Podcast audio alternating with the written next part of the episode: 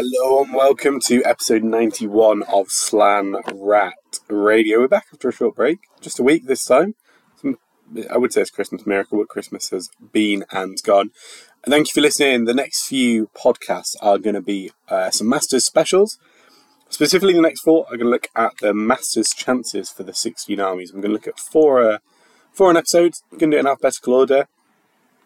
Um, it will also sort of be a mini balance patch review at the same time. So hopefully dig a little bit into the four books. I'm not going to look too much at the Arcane Compendium and the, the magic changes, um, unless they're relevant to a particular army.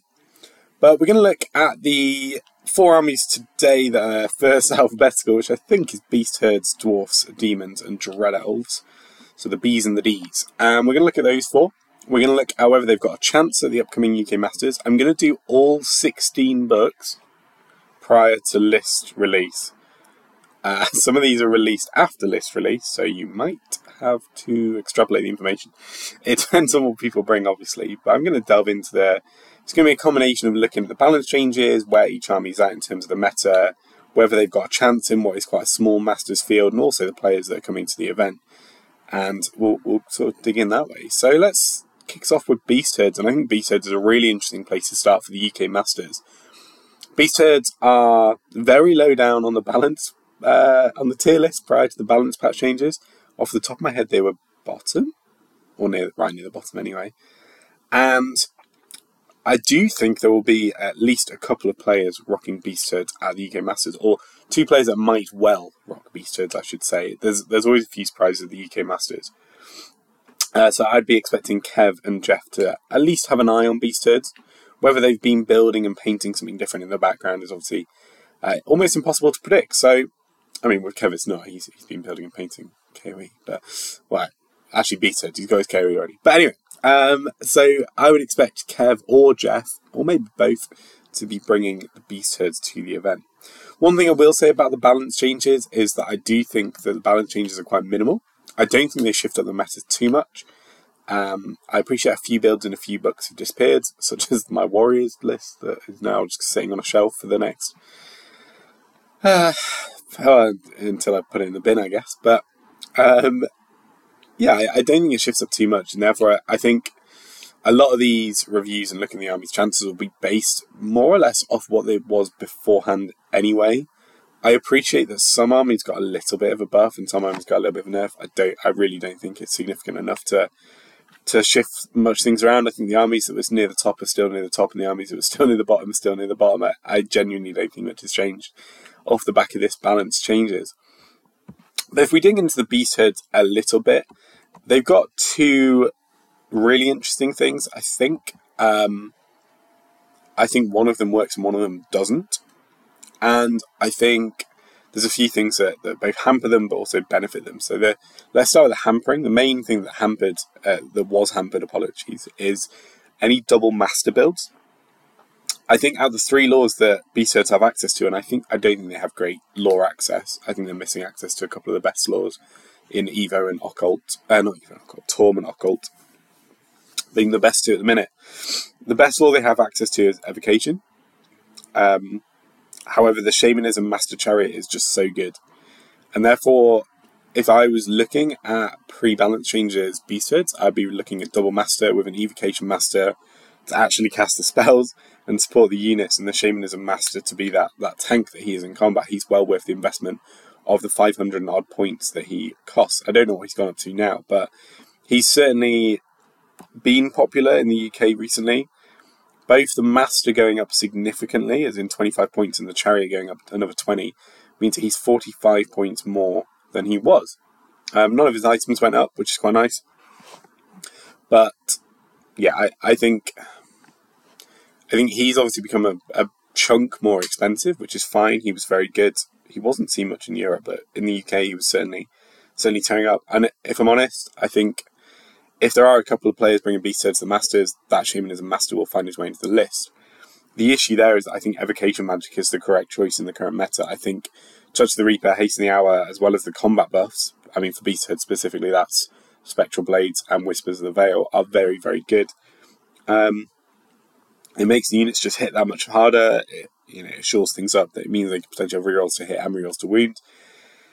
Or rerolls to hit and minus one resilience, and then you combo that with the Shamanism Master who's putting plus one strength out in places, and that you, it's a very solid magic setup, but it's very, very expensive now with the changes. With the, the Shamanism Master up 40 and the Evocation Master up 25, you know, it's 65 points, which basically is more than you're going to save from the rest of the balance changes. So, yeah, it's a pretty rough deal. Um, as said, I think the Shamanism Master will still be in most lists. I think Shamanism is an unfortunate lore in that in some games it's absolute money and in other games it's absolute garbage. If you play against, for example, Warriors with 30 Wrath Chosen, then Shamanism is absolute garbage. If you play against um, Sylvan Elves, then it's an absolutely amazing spell uh, spell deck. So, yeah, I, I think he'll still be around. I think he does polarize some matchups, but he's also a very, very good combat piece. Which brings me on to the two new playstyles I think that have opened up to them. Uh, the first is Ambush Heavy, and specifically Centaur Ambush Heavy. The issue with Centaur ambushing before was that you could only do an 8, which is. meant if you put a character in them, he could very easily get sniped out very quickly. And 8s get whirled down very quickly. The 12s makes it interesting. I have actually played on UB with 3x12 ambush with three characters in. Um, it didn't work. um, and I don't, I don't think anyone going to Masters will take that. I was debating it for Masters. I'm not going to take it because it doesn't work, if, if I'm being honest.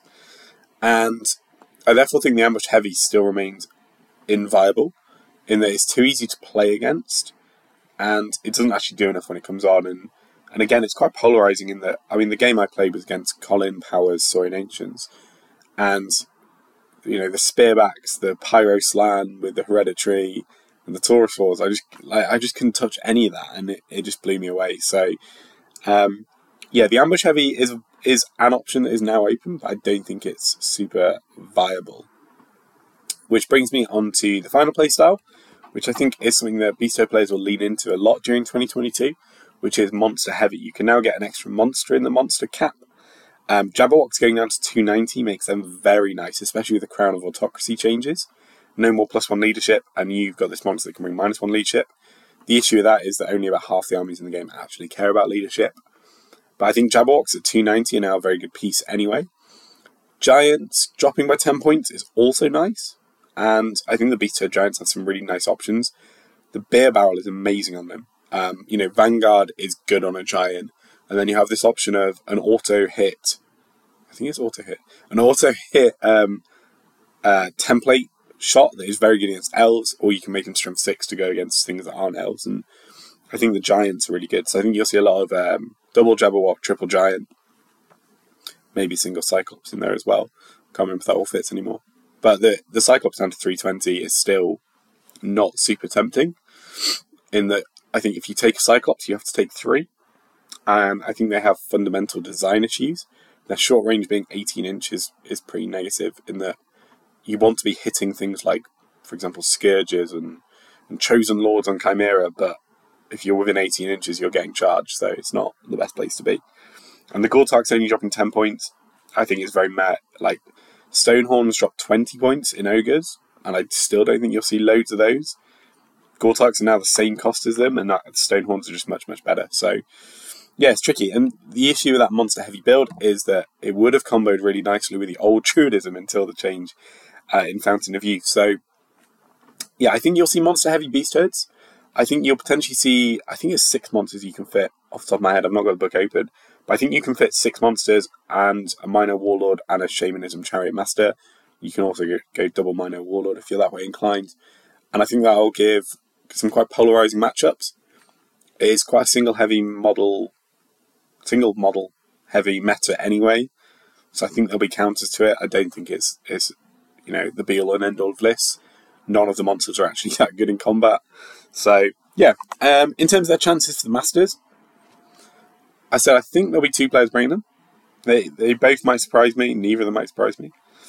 Um, Kev, Kev is a lovely guy. Do I think he'll win the Masters? Unfortunately, not. Jeff is also a lovely guy. Do I think he'll win the Masters? Probably not. Um, I think there's a chance of one of them podiums. It could be either of them feasibly. Like Beast Herds is that polarized with the matchups that you know if the right players hit the right matchup. So I'd say they have a, a decent chance of getting on the podium. I don't think they have a chance of winning the Masters, unfortunately. as much as I would love to see them pick up the Masters title, um, very close to my own heart. So I, I haven't really worked out how I'm going to grade this. I'm going to grade them from. I can't do percentage because then somebody will add it up and be like, "Oh, it didn't add up to 100." percent Let's go for. Uh, let's go for colours, rainbow colours, where infrared is going to win the Masters, ultraviolet is no chance. It's the top of the rainbow. I'm going to put Beast Head at an ultraviolet to win, and maybe a uh, a greeny blue, an aquamarine to uh, to podium. I think they've got a, a, chance to podium. That brings us on to Dread Elves. Uh, out the Masters players, there's no obvious Dread Elf players, um, which instantly hits their chances. I do think if anyone picks up Dread Elves, they would have a good chance, um, at least podiuming, if not going further. It depends who picks them up, so it makes it quite hard to talk about. In terms of the changes, I've really not dug into the changes. I know that they have some rule changes as well, and I've not opened the book. So it's really hard to say, but I can't imagine, based off how minor the changes have been generally across the board, I really can't imagine the Dread Elves getting a, a whole sweep of changes where suddenly they go from one of the best books out there to one of the bottom books out there. I think they have some real flexibility in their army builds. I think you can go quite shooting heavy, you can go quite combat heavy, you can go fast, you can go slow. I think they're a really flexible book that bring a lot of positive things um, for a player to use. I've just opened. I've just opened the book. Blades of Drag, max strength two, fine. Hereditary now, fine. Strike from the Shadows, fine. Pegasus, fine. Manticore, fine. Beastbreaker, fine. Fine, sure. Hunting Chariots, weapon is completely reworked. Just gonna have a quick look at that. If hunting chariots are OP now, they'll win. Um, hunting chariot, four shots, strength four, range eighteen, AP two. Suffer minus one agility and lose swift stride. Nah, don't care about them. I think Reaper batteries are still better. Um, I mean, based off those rules changes, the rules changes there are really minor. The points changes on them are similarly minor. In that I really don't think they've been hit that badly. Um, you know, there's one or two things that have been targeted, I guess. But I think that when they were first released, they were they were bordering on nuts, and then things like the Temple Militants got toned back slightly. You know, things like the Dread Prince's horse going up 15 points, fine. Like the the Beast Herd's Shaman Chariot went up 20, so like it's in line with um, you know trying to cap the the mounted things that people bring, and that's totally fine. I mean, I'm looking down those lists, and there's there's not really anything that is that's going to put people off using an army that is very good. I don't know who would bring them to Masters. Um, looking at the list, I think it's quite hard to pick that. Most people can probably find access to a Dread Elf army. They're very popular in Warhammer, so most people can probably find one, uh, or Jordan will probably just paint you one. So I would say the issue is their chances of winning, I think, are tied to who brings them. Um, I would say their chance of winning is is above Beasthead, even though I'm not convinced anyone's going to bring them. So uh, I would go like Indigo Violet, somewhere around the bottom of the rainbow. Their chances of podiuming, I think, are actually pretty good. If someone brings them, I think they are good in the current meta. They're good against single models, especially if you bring certain builds. Their magic is good against single models. Their shooting is good against single models. Their combat is very good against single models, and they can bring their own single models anyway. So I would say their chance of podiuming is uh, probably yellow, firmly yellow. And that I think, yeah, I think if somebody brings them, that they'll be in with a really good chance. It depends who brings them, depends what build they bring. But yeah, Dread Elves are in a very good spot, and I, looking at that balance patch, I'm not convinced anything really changes. It's also the, the balance notes I've got are definitely not in alphabetical order, but okay. Uh, which brings the next one's dwarfs and then it's demons. But anyway, uh, which brings me on to dwarfs. I mean, they were quite low down. The balance uh, the balance changes don't change any of the issues they had in that, you know, they still effectively miss out on a magic phase. They're still quite slow to catch avoidance and single models. You therefore have to bring a build that can catch single models by bringing things like the uh, the 18 inch range repeater guns, can't remember what they're called, on the gyros and the grudge busters. You have to bring a few war machines because you brought a few war machines, you've committed to a fairly static army with maybe a couple of moving parts. They, they're the same army. You might get an extra unit or two, I don't think it really changes much. I don't think Dwarfs will win Masters because I don't think they are dynamic enough to ever do that. I'm going to straight away say that their chance of winning Masters is probably on par with Beastfords in you know Ultraviolet. Their chance of podiuming, you know, if you hit the right run of five people at Masters, you, could scrape a podium, but very unlikely. Um, I'm going to put their chance of podiuming at about blue. I, and you know, it's fairly obvious that out of the list, looking at it, there's only one person that might bring dwarfs, which is Hristo. He has access to numerous armies. If he brings dwarfs, he's the right player to bring dwarfs to Masters. He will write a list that works for that meta. He will do fairly well. I think the issue is dwarfs rather than Hristo, but um, yeah, I, I, just think you know even things like cannons have gone up. Uh, I guess the artillery's gone down though, so it's net net zero. I I'm just looking at this list changes, and nothing there is like going, oh yeah, that's going to be really really good for them. I think they're effectively the same army as they were, unless I've completely missed something. But yeah, I, I don't really think they've got a chance. I think the issue is with dwarfs and their army style.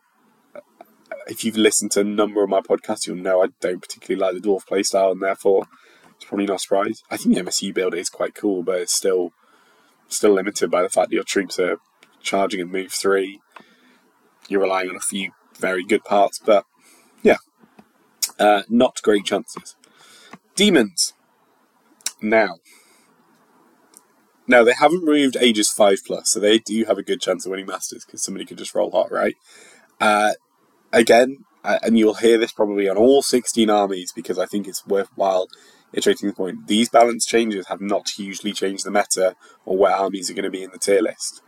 Um, that, that is my honest opinion. Whether it shapes out that way across the course of 12 months, we'll see. Demons were near the top. I think they stay near the top, and therefore they have a decent chance. I think there's a good solid set of players that could, could bring Masters as well. In that I think, um, I think Hugh will almost definitely bring Demons, and he is in with a chance because he's used them for years. He's a very good player. He knows what he's doing. He's well practiced. He will have toyed with the meta. So yeah, fairly fairly happy that they'll, they will have a good chance at the at the worst. There is also a couple of other players that could bring demons. I've already mentioned Hristo. One of the other armies he has access to is demons. He's not used them in a long time. He could just borrow Marcus's, I guess. But um, I do I think Hristo will use demons? No, but there is an outside chance he could. Uh, Ed was also running demons at English Champs did fairly well off the top of my head. I've not got English Champs open. I'm not going to open it. But Ed also has a KOE army. And he also has other armies. Do I think he'll bring the others? Probably not.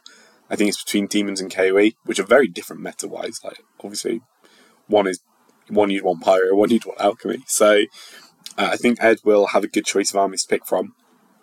And if he goes with Demons, he can be reasonably certain he's picked it because he thinks he's got a good chance of it.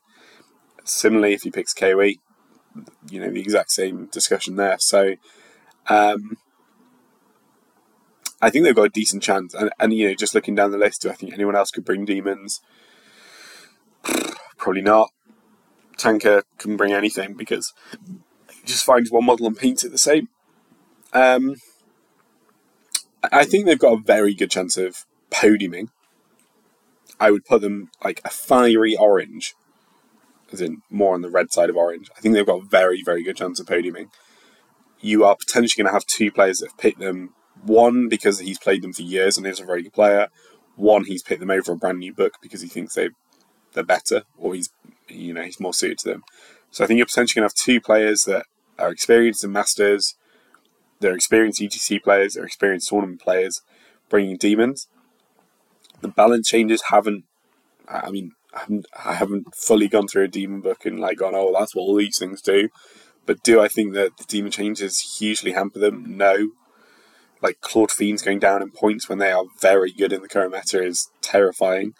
I mean, I would expect a couple units of six in, in Ed's list if he does run demons. Um, you know, all the other points changes are fairly minor. Yeah, I put their chance of podiuming a, a, a dark orange, like more on the red side of orange, fiery orange the chances of winning, probably just below that, like probably yellowy green, like a an unripe banana is what I'm going to go for for demons.